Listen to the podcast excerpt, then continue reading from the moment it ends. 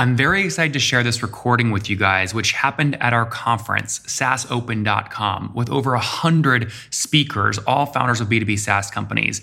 We have a very high bar for what speakers share on stage, so you're going to enjoy this episode where we dive deep into revenue graphs, real tactics, and real growth metrics. You are listening to Conversations with Nathan Latka, where I sit down and interview the top SaaS founders, like Eric Yuan from Zoom. If you'd like to subscribe, go to getlatka.com. We've published thousands of these interviews, and if you want to sort through them quickly by revenue or churn, CAC, valuation, or other metrics, the easiest way to do that is to go to getlatka.com and use our filtering tool. It's like a big Excel sheet for all of these podcast interviews. Check it out right now at getlatka.com. Back in 2019, I hired five of Rippling's first CSMs and since then, I've placed over 60 people at 15 other companies.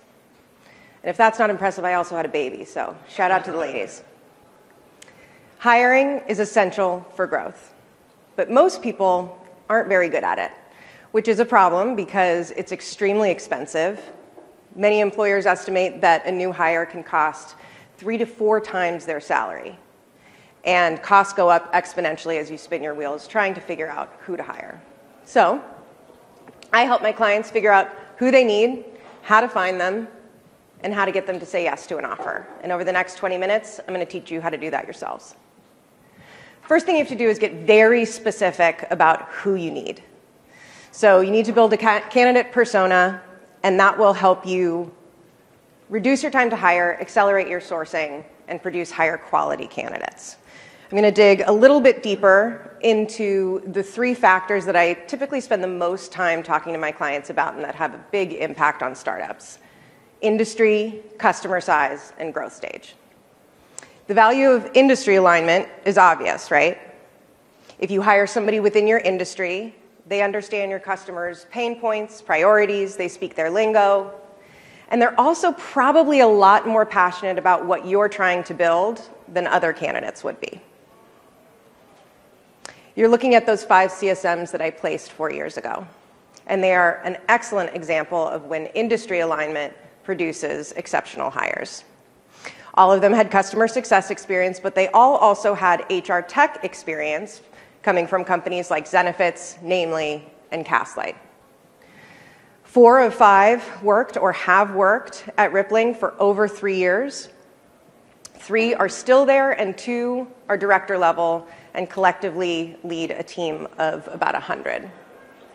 These are similar examples. I placed Addie at Open Invest three years ago.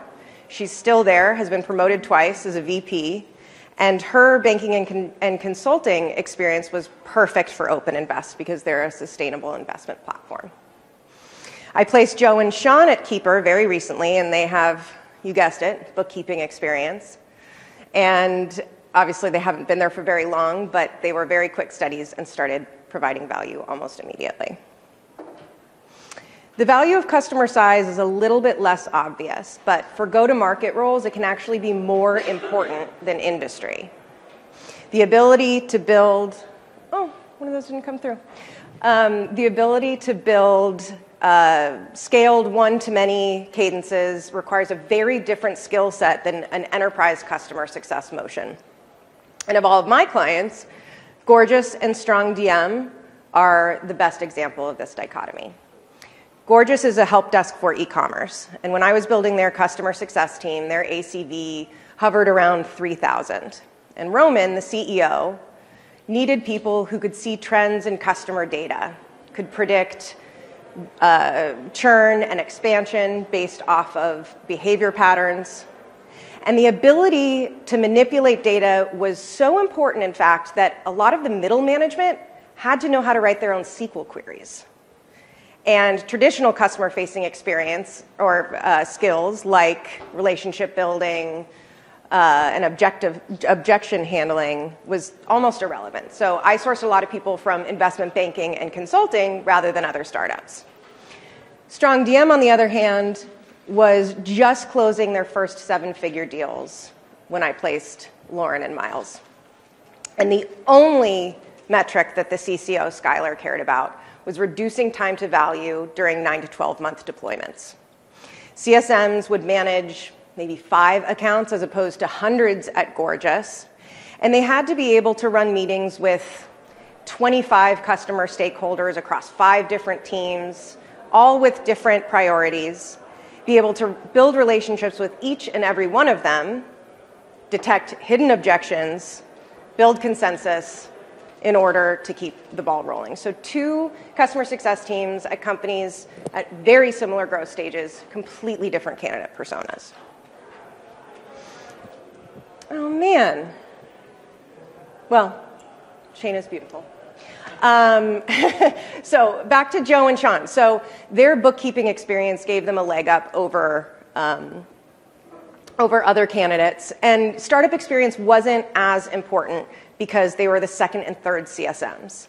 But when you, you're hiring the first person for a function, startup experience is actually more important than anything else. And so Ben, Keeper's uh, CEO, when he was first looking for his first CSM, he was interviewing almost exclusively traditional accountants. And I, I was adamant that he instead focus on hiring someone with startup experience. If you're the first person in a function, you have to make order out of chaos, right? There's no scripts to read, no processes to follow, so you want somebody who's done this before. When we first had this conversation, he wasn't so sure, um, but he found Shayna. She had previous startup experience, and she's been awesome. He eventually came around, and he probably would have hopefully come to this conclusion himself, but had we not had this conversation, he would have been spinning his wheels talking to the wrong people. So take the time to build a candidate persona and adjust it as needed. You're not going to get it right the first time, that's okay. The best CEOs that I know can admit when they're wrong and can course correct quickly. Okay, so now we know who we need. How are we going to find them? If you're lucky, the perfect person may fall in your lap and apply to your job posting, but nine times out of 10, probably more, you're going to have to go and find them. So that's what I'm particularly good at, and I'm going to share with you some of my secrets. Um, now, there are a lot of ways to go about sourcing, and I've tried a ton of different AI tools. They're great because they aggregate information across the web, but I haven't found that they're accurate enough. LinkedIn is the source of truth for business profiles. Not the case for engineers, but for the searches that I do, second to none. So I pretty much exclusively use LinkedIn. These are some of the most important filters to me. I almost always use job title. I find that it is the best indication of both seniority and function. Industries, there's no SaaS industry, which is really annoying. um, but, trick, internet comes really close. Customer, or sorry, computer software is second best. So I usually start with those, look through everybody, and then I remove the filter. And keywords is where it gets really interesting. So, if you don't know Boolean, look it up. It's pretty simple, and it allows you to build pretty complex keyword strings. Uh, in terms of looking for folks with SaaS experience, you can also use acronyms like MRR, ARR, ACV. I also like those keywords because they're usually attached to metrics. And if you see metrics on a candidate profile, that's a very strong indication of a top performer, which is why I use the ones below it as well, year over year, month over month. Another little trick you can't put the percentage sign in the keyword box, but you can put every digit followed by the keyword or the followed by the percent sign, and that should grab everybody with percentages on their profiles. So, okay. Oh man, this is really important. I don't know what's going on here, guys, but I'll I'll just uh, explain it. So, um, this is my typical template.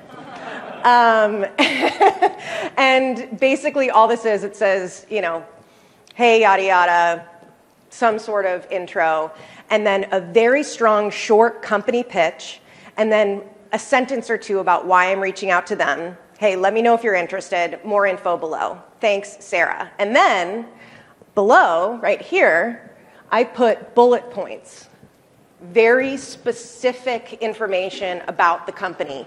And if you can include compensation information, do it. It will radically increase your response rates, and it will also allow people to self select out if you can't afford them. So, um, my response rates are ridiculously high for first time LinkedIn outreach. You can also email people, and sometimes that'll help as well, but I don't need to. Um, I have some templates that get 60% and above response rates, and my average is just about two and a half times the average LinkedIn response rate. So I wish you could see this, but I can send it to you afterwards if you want. Um, and I've shared it with some internal recruiting teams, and when they use it, there's in, uh, response rates increase as well. Okay. So the company pitch. Oh, no, this is. I didn't see this on anybody else's. Okay, well, this is. this has like a bunch of people responding to me, and they're like, "Hey, Sarah, thank you so much for the personalized message. I can really tell that you spent all spent all this time on my profile." And the point I wanted to make here was that um, I don't actually spend that much time personalizing. Uh, people think I do because I've created this super specific candidate persona. I'm only reaching out to those people that fit it. Um, and so it's already pretty much a slam dunk. You don't have to work all that hard to personalize. It's just something like, hey, I see you have deep experience in e commerce and you're also very analytical. That would be great for this role. Any chance you'd want to join a startup? Okay. So, company pitch is the toughest part. An early stage is way too risky for most candidates. And I work typically with seed and series A. If you're a first time founder, you're going to have an uphill battle. But even if you're not, you haven't yet proven that this idea is going to work.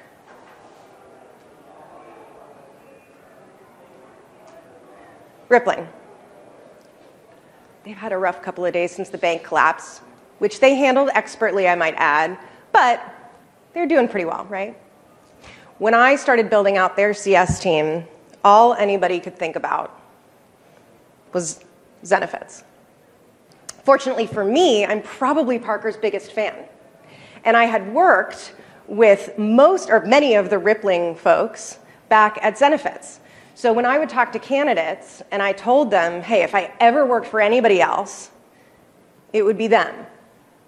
And authenticity shows through. So ask yourself, why do you believe in this idea? Why do other people believe in you?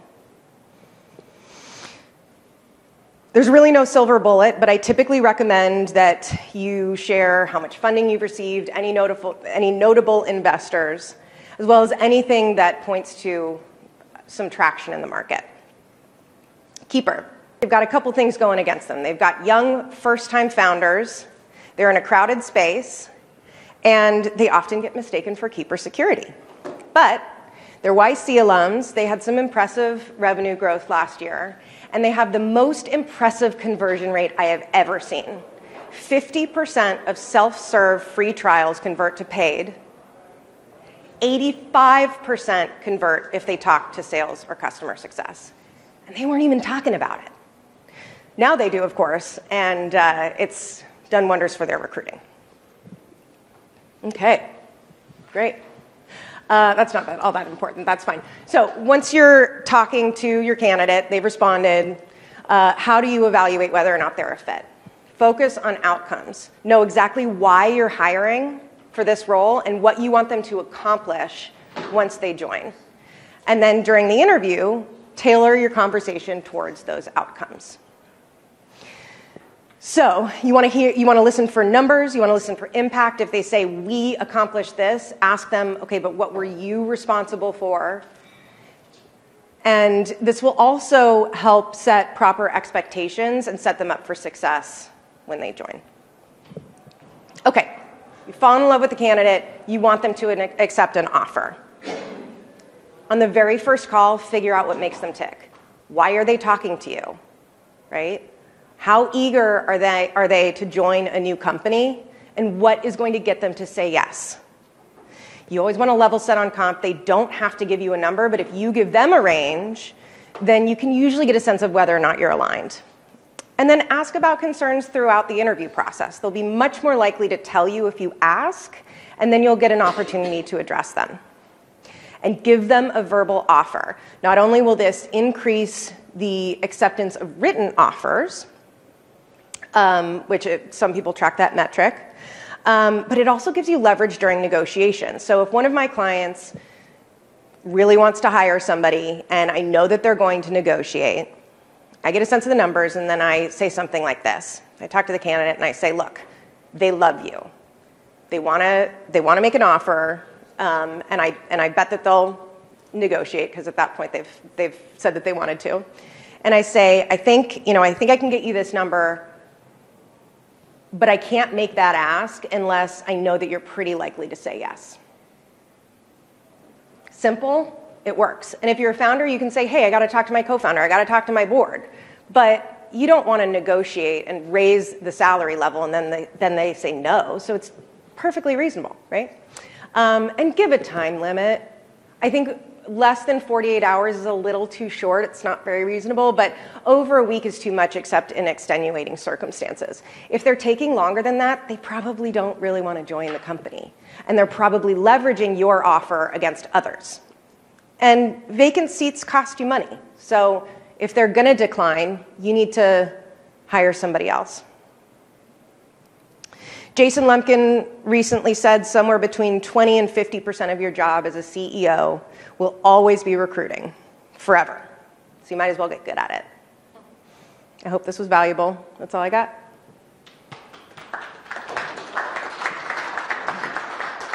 Sarah, thank you so much. Any questions about building teams, recruiting? I was just curious how to get how to contact you to get the. Oh, yeah, yeah, yeah. Okay. No questions? Oh, we have a question. Do you specialize in customer success? Yeah, I, I occasionally do some other go-to-market searches as well, but almost exclusively customer success. You have done engineer uh, talent, Technical recruiting, yeah. If you have like, if I have any referrals. well, not referrals, but tips. Actually. Um, oh, sure. Uh, so with engineers, you want to be, again, very, very, very specific. So what languages are they going to be using? Um, anything that, I mean, that's the biggest one that comes to mind. It's been a while since I've done a search, but you're not going to really find them on LinkedIn and they're not going to really respond to LinkedIn messages. So you want to look at like GitHub, Stack Overflow, and get their email. Okay. Most of them get so many messages on LinkedIn that. Well, exactly. It's really interesting, but I think that the response rate is much lower as a result. Right, but keep in mind that a lot of the messages that people are getting are like from recruiters saying, hey, I've got this client and they really want an engineer. Okay, like nothing about comp, nothing about the languages, nothing about anything. They don't even mention the name of the company. So um, being specific is really, really important. Yeah. Hey, well, thank you so much.